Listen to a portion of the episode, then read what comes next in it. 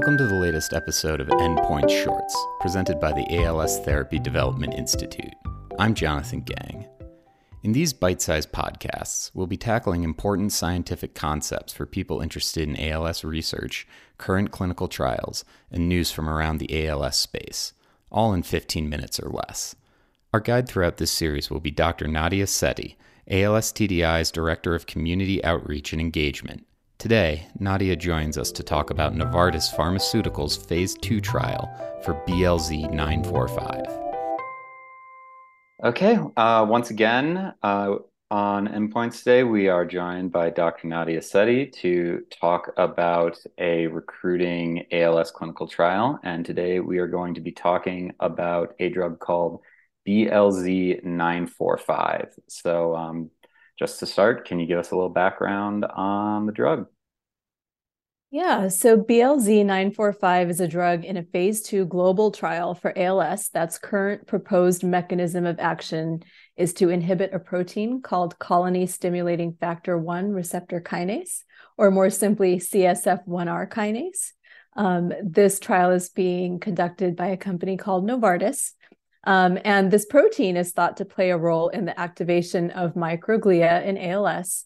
So, in simpler terms, this is a drug that would potentially target a neuroinflammatory pathway in ALS. So, I understand this trial is uh, looking into something called a TSPO binding. And uh, what is TSPO and what do we know about its role in ALS and how it fits into this trial? So I'm going to backtrack here and start answering this question by explaining what a PET scan is. So a PET or positron emission tomography scan is an imaging technique in which a small amount of a radioactive tracer is given by IV. And then through imaging, we can see the activity of that tracer in a, in a person. We can see where it's going in a person's body. So TSPO is a radio tracer for CSF1R. So we can use TSPO along with PET scan to see where there are active microglia in the nervous system. This trial is designed to find a dose of the drug BLZ 945 that will decrease TSPO binding. So, in this trial, we are using the PET imaging to see whether this drug is able to decrease CSF1R activity and thus potentially decrease this pathway of neuroinflammation in ALS. Got it. Um, and uh, has this uh, treatment been in any previous trials for ALS? And if so, how has it performed? So, this particular ALS trial has an adaptive trial design, which means that as the trial moves forward, the sponsor has the ability to modify and grow and change the trial.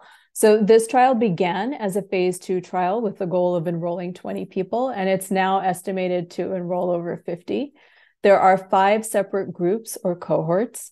And cohorts one to four received a single dose of the drug, and then participants underwent PET imaging. And then for cohort five, it's split into two groups, each with a different dose. And it's an extended treatment regimen. Um, this drug has also been studied in a trial as a potential cancer treatment for solid tumors in another phase one, two trial by Novartis. Um, and that trial was almost in 200 participants. And that trial began before the current ALS trial. And um, what can people expect the trial to be like if they choose to uh, participate? So, in this trial, there are five separate groups or cohorts. Um, there's no placebo. The goal of the trial is to view where the drug is going in the body and to make sure it's engaging with its target. So, it would make sense not to have a placebo in this context. Cohorts one to four receive a single dose of the drug, and then participants undergo the PET imaging. And then for the fifth cohort, um, like we mentioned before, it's split into two groups with each with different doses, and uh, each group is receiving extended treatment. Got it. And um, so, where are the sites generally? This trial has sites in the USA, Finland, and Sweden. Got it. And if people are interested in getting more info, uh, where can they go for that? Uh, people can view our trial finder on the ALS TDI website, als.net, or reach out with questions at clinicaltrials at als.net. Awesome. Well, yeah, thanks so much for uh, joining us again, Nadia. Thanks so much for having me. There are currently no treatments to stop or reverse ALS, but the ALS Therapy Development Institute is working to change that.